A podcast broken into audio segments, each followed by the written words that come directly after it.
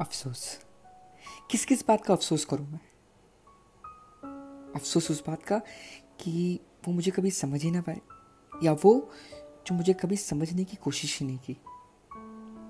वो यूँ ज़िंदगी में कितने मशगूल हो गए कि उन्हें ठहर कर फिर पीछे देखने का वक्त ही नहीं मिला।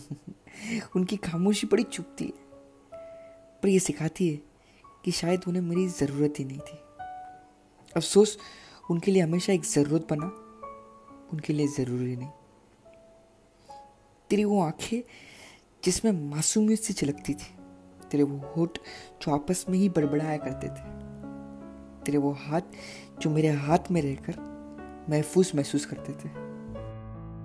अफसोस ना आज हाथ रहा ना वो साथ।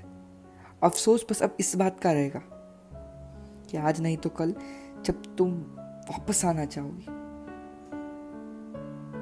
तब मैं बहुत दूर जा चुका हूँगा।